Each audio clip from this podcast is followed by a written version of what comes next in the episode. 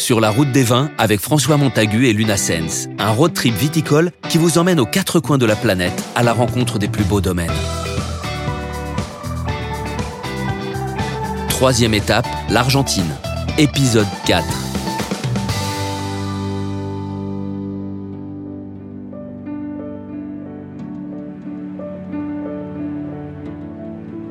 Au pied de la cordillère, j'ai rendez-vous avec Nicolas Audebert, l'onologue du domaine viticole le plus prestigieux d'Argentine, Cheval des Andes.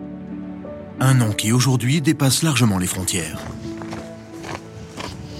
Voilà Nicolas, I Bonjour presume. François, Enchanté. ça va bien Quel bonheur de découvrir cet endroit. Ah, c'est pas mal, ouais. Donc, Cheval des Andes. Exactement. Notre, euh, notre vignoble, 50 hectares, pied de la cordillère.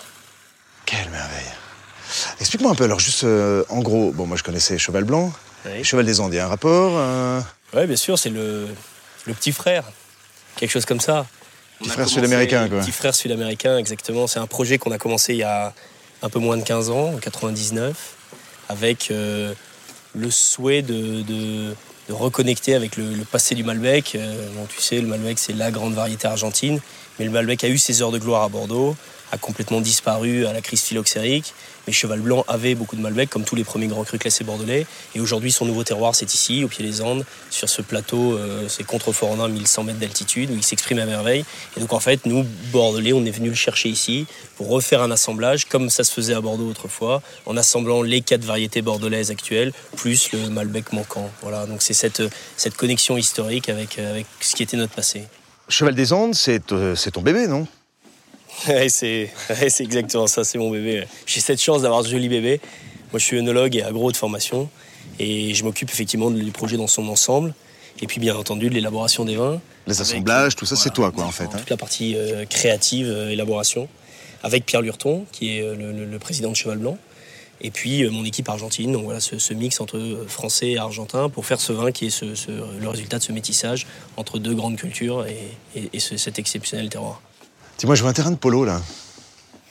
Oui. Je me trompe pas, c'est bien ça. Ah, non, c'est hein bien Je dis pas une grosse bêtise, quand même. Euh, et les gens sont souvent surpris en disant qu'est-ce que c'est que ce terrain de polo au milieu des vignes? On avait cette parcelle qui n'a jamais été plantée.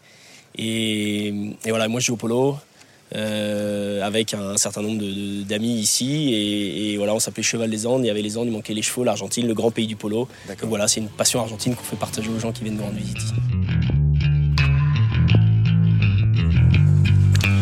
Jeter un petit coup d'œil dans les vignes, non Ouais, carrément, ouais. c'est la bonne heure en plus. L'éclairage est, est pas mal. ouais. Je vais poser mes affaires et puis on y va. Avec plaisir.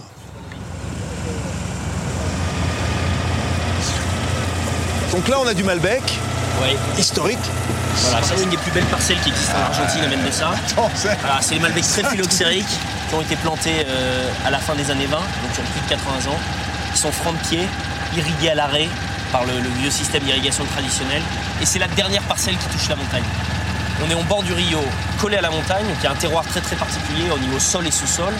Et en plus, une amplitude thermique colossale. Enfin, c'est- c'est c'est- c'est un joyau, un joyau extraordinaire avec lequel on fait, euh, on fait le plus grand. Mais si tu veux, on va les voir, je vais te montrer, on va descendre. Donc voilà, notre, notre, Donc ça, c'est un monument historique. Hein. Ouais, c'est exact- hein c'est exactement ça. C'est probablement notre, plus belle parcelle, une, des plus belles parcelles qui peut exister à Mendoza, aussi bien au niveau de, la situation géographique, donc du sol, du sous-sol, de la proximité de la montagne, du bord du Rio, que, de ce qui est planté. Donc c'est ces Malbec pré-phylloxérés qui ont été plantés dans les années 20, des sélections massales, irrigués à l'arrêt, non greffés. Ça, c'est un, un joyau qui n'existe plus nulle part ailleurs dans le monde. Et on utilise la fonte des neiges, donc cette eau qui descend des glaciers, pour avoir l'irrigation tout l'été, puisqu'il il pleut pas d'eau. Il, il pleut pas du tout. hein. Pas d'eau, il y a 15 cm, 20 cm par an en moyenne depuis les 20 dernières années. Et donc cette eau est pilotée dans des canaux et passe en bord de propriété et ensuite va courir dans ce, dans ce premier canal-là et ensuite rentre euh, dans les rangs. On a un tomero, c'est les, les gars qui s'occupent de l'irrigation, qui, qui marche avec des bêches et avec sa bêche, il ouvre et il ferme des canaux. Si on veut irriguer, et ben le tomero avec sa, sa cette espèce de bêche, il va ouvrir ça. Hein, juste comme ça, il donne un coup, tac, et l'eau va courir et elle va descendre dans les sillons. Tu on voit bien ici le passage de l'eau. Elle va courir là comme ça. Le gros avantage de ça, c'est qu'on reproduit un système de pluviométrie. Le goutte à goutte, c'est une goutte toutes les secondes qui tombe sur le pied de la plante. Alors que nous, on irrigue pendant une journée, puis ensuite on stoppe pendant une semaine. La plante s'adapte, apprend à pas vivre forcément avec de l'eau, va chercher en profondeur, développe son système racinaire. Comme l'eau arrive pas en surface avec la goutte, tout ça, ça, ça, plonge très profondément. C'est des sols sableux et de graves. Ça combien Tu sais combien ça plonge oh, Ça descend à 3-4 mètres. 3, 4 mètres facile, Parce qu'on a ces sols, tu vois, c'est des, c'est des, des, sables, hein, c'est que du sable. Donc excessivement, excessivement drainant en surface et encore plus en profondeur puisqu'on a ces galets roulés là-dessous, donc qui permet à l'eau de s'infiltrer et aux racines de descendre profondément.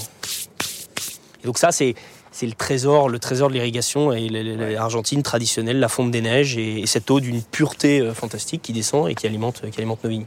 Et comment en plus je suis la dernière parcelle collée à la montagne, ou la première, je reçois l'eau en premier. Donc une eau euh, cristalline extraordinaire.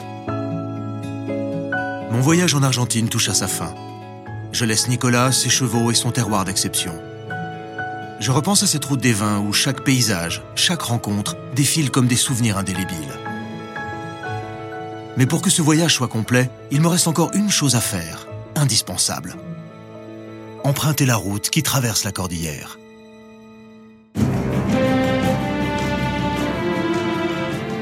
Il y a peu de mots pour décrire cette route qui relie Mendoza au plus haut sommet du continent américain. Des paysages féeriques, des lumières dorées, entourées d'imposants sommets, la cordillère des Andes n'a pas de comparaison possible.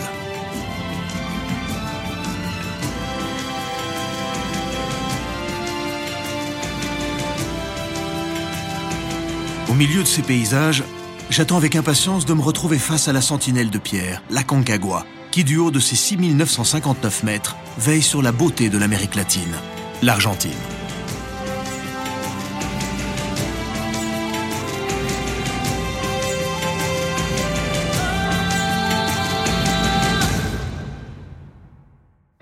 C'était Sur la route des vins, d'après un documentaire réalisé par Éric Michaud avec Luna Sens et François Montagu. Montage son Agathe Laureau et Guillaume Sulpi. Mixage Thomas Gabriel. Musique My Music Library. Une production Engel, The et Interscoop.